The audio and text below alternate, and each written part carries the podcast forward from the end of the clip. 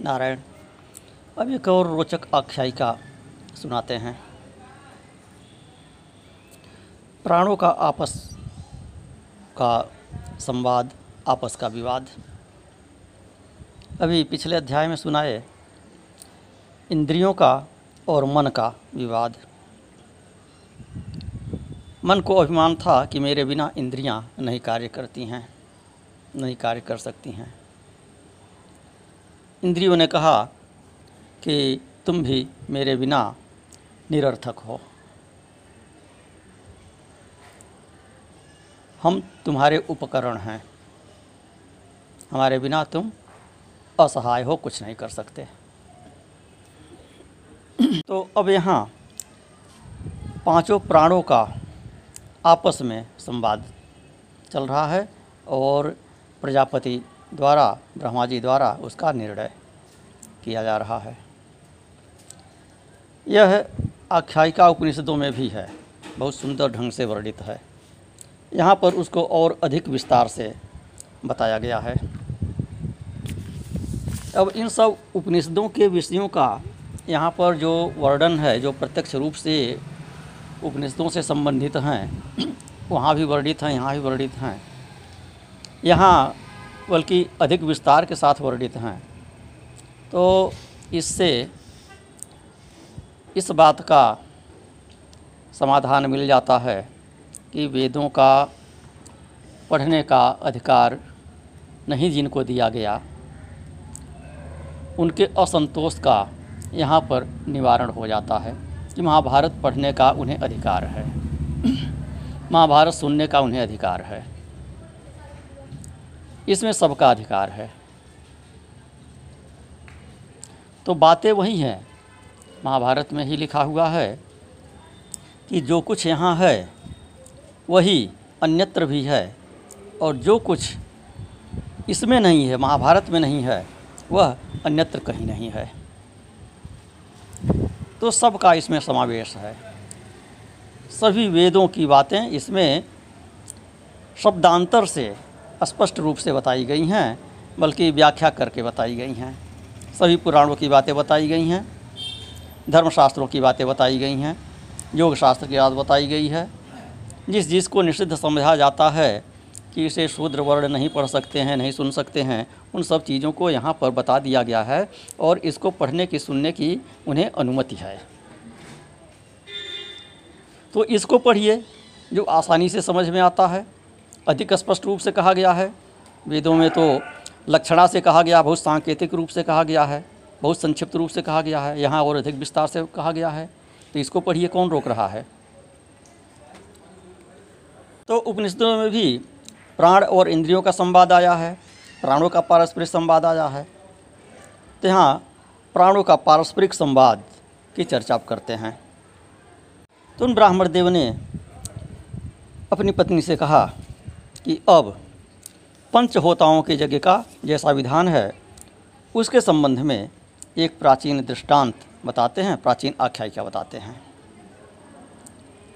अभी तक सात होताओं की बात बताए, पाँच प्राणों का और मन बुद्धि का। ऊपर जिस यज्ञ का वर्णन किए, उसमें पाँच प्राण और उनके अतिरिक्त मन बुद्धि, पाँच इंद्रियाँ पाँच इंद्रियाँ और मन बुद्धि। उन सात का बताए। अब यहाँ दूसरी श्रेणी के होता बताते हैं, जिनमें केवल पाँच प्राण हैं। तो बताए कि प्राण, अपान, उदान, समान और व्यान, ये पाँचों प्राण पाँच होता हैं। इन्हें सबसे श्रेष्ठ होता माना जाता है। तो उनकी पत्नी ब्राह्मणी बोली कि अभी तो आपने बताया, और जो मैं समझती थी कि होता स्वभावतः सात हैं। किंतु अब आप पाँच होताओं की बात बता रहे हैं। ये पाँच होता कौन है, किस प्रकार से हैं? तो ब्राह्मण देव बोले कि वायु प्राण के द्वारा पुष्ट होकर अपान रूप, अपान के द्वारा पुष्ट होकर व्यान रूप, व्यान से पुष्ट होकर उदान रूप, उदान से परिपुष्ट होकर समान रूप होता है।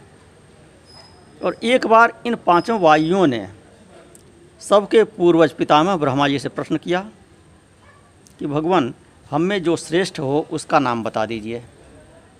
वही हम लोगों में प्रधान होगा। तो ब्रह्मा जी ने कहा, यस्मिन् प्रलीने प्रलयम रजंती सर्वे प्राणा प्राणभृतां शरीरे, यस्मिन् प्रचीर्णे च पुनश्चरंती सवै श्रेष्ठो गच्छत यत्र काम। कि प्राणधारियों के शरीर में स्थित हुए तुम लोगों में से जिसका लय हो जाने पर सभी प्राण लीन हो जाएँ और जिसके संचरित होने पर सब के सब संचार करने लगें। वही श्रेष्ठ है। यही तुम लोगों के प्रश्न का उत्तर है। अब जाओ। अब पाँचों आपस में एक दूसरे को अनिवार्य कहने लगे कि मेरे बिना अन्य नहीं रह सकते हैं, इसलिए मैं श्रेष्ठ हूँ। तो प्राण बोलता है, मैं प्रलीने प्रलयम रजंती सर्वे प्राण प्राणभृताम शरीरे। मई प्रचीर्णे च पुनश्चरंती श्रेष्ठो हम। पश्चतमाम प्रलीनम, कि मेरे लीन होने पर प्राणियों के शरीर में स्थित सभी प्राण लीन हो जाते हैं, तथा मेरे संचरित होने पर सब के सब संचार करने लगते हैं, इसलिए मैं ही सबसे श्रेष्ठ हूँ। देखो, अब मैं लीन हो रहा हूँ। तो फिर ऐसा कहकर प्राणवायु थोड़ी देर के लिए छिप गया, उसके बाद पुनः चलने लगा। तब समान और उदान वायु, उससे पुनः बोले कि जैसे हम लोग इस शरीर में व्याप्त हैं, उस तरह तुम इस शरीर में व्याप्त होकर नहीं रहते। इसलिए तुम हम लोगों से श्रेष्ठ नहीं हो। केवल अपान तुम्हारे वश में है। अतः तुम्हारे लय होने से हमारी कोई हानि नहीं हो सकती। तब प्राण पूर्वत पुनः चलने लगा। तो प्राण के बाद फिर अपान बोला। वही चीज़ बोला मई प्रलीने प्रलयम रजंती सर्वे प्राणा प्राणभृताम शरीरे, मेरी मई प्रचीर्णे च पुनश्चरंती श्रेष्ठो ह्यहम वर्षतमाम प्रलीनम। मेरे लीन होने पर प्राणियों के शरीर में इससे सभी प्राण लीन हो जाते हैं, तथा मेरे संचरित होने पर सबके सब संचार करने लगते हैं। इसलिए मैं ही सबसे श्रेष्ठ हूँ। देखो, अब मैं लीन हो रहा हूँ। फिर तुम्हारा विलय हो जाएगा। तब व्यान और उदान ने अपान से कहा कि केवल प्राण तुम्हारे अधीन है, इसलिए तुम हमसे श्रेष्ठ नहीं हो सकते। अर्थात प्राण के अधीन अपान है और अपान के अधीन प्राण है। तो यह सुनकर अपान भी पूर्वज चलने लगा। तब ब्यान ने उससे फिर कहा कि मैं सबसे श्रेष्ठ हूँ। उसने भी वही बात दोहराई मई प्रलीन प्रलय व्रजंती सर्वे प्राणा प्राणभिताओं शरीरे मई प्रचीर्णे च पुनश्चरंती श्रेष्ठो हम पश्चतमाम प्रलीनम। कि मेरे लीन होने पर प्राणियों के शरीर में से सभी प्राण लीन हो जाते हैं, तथा मेरे संचरित होने पर सब के सब संचार करने लगते हैं, इसलिए मैं ही सबसे श्रेष्ठ हूँ।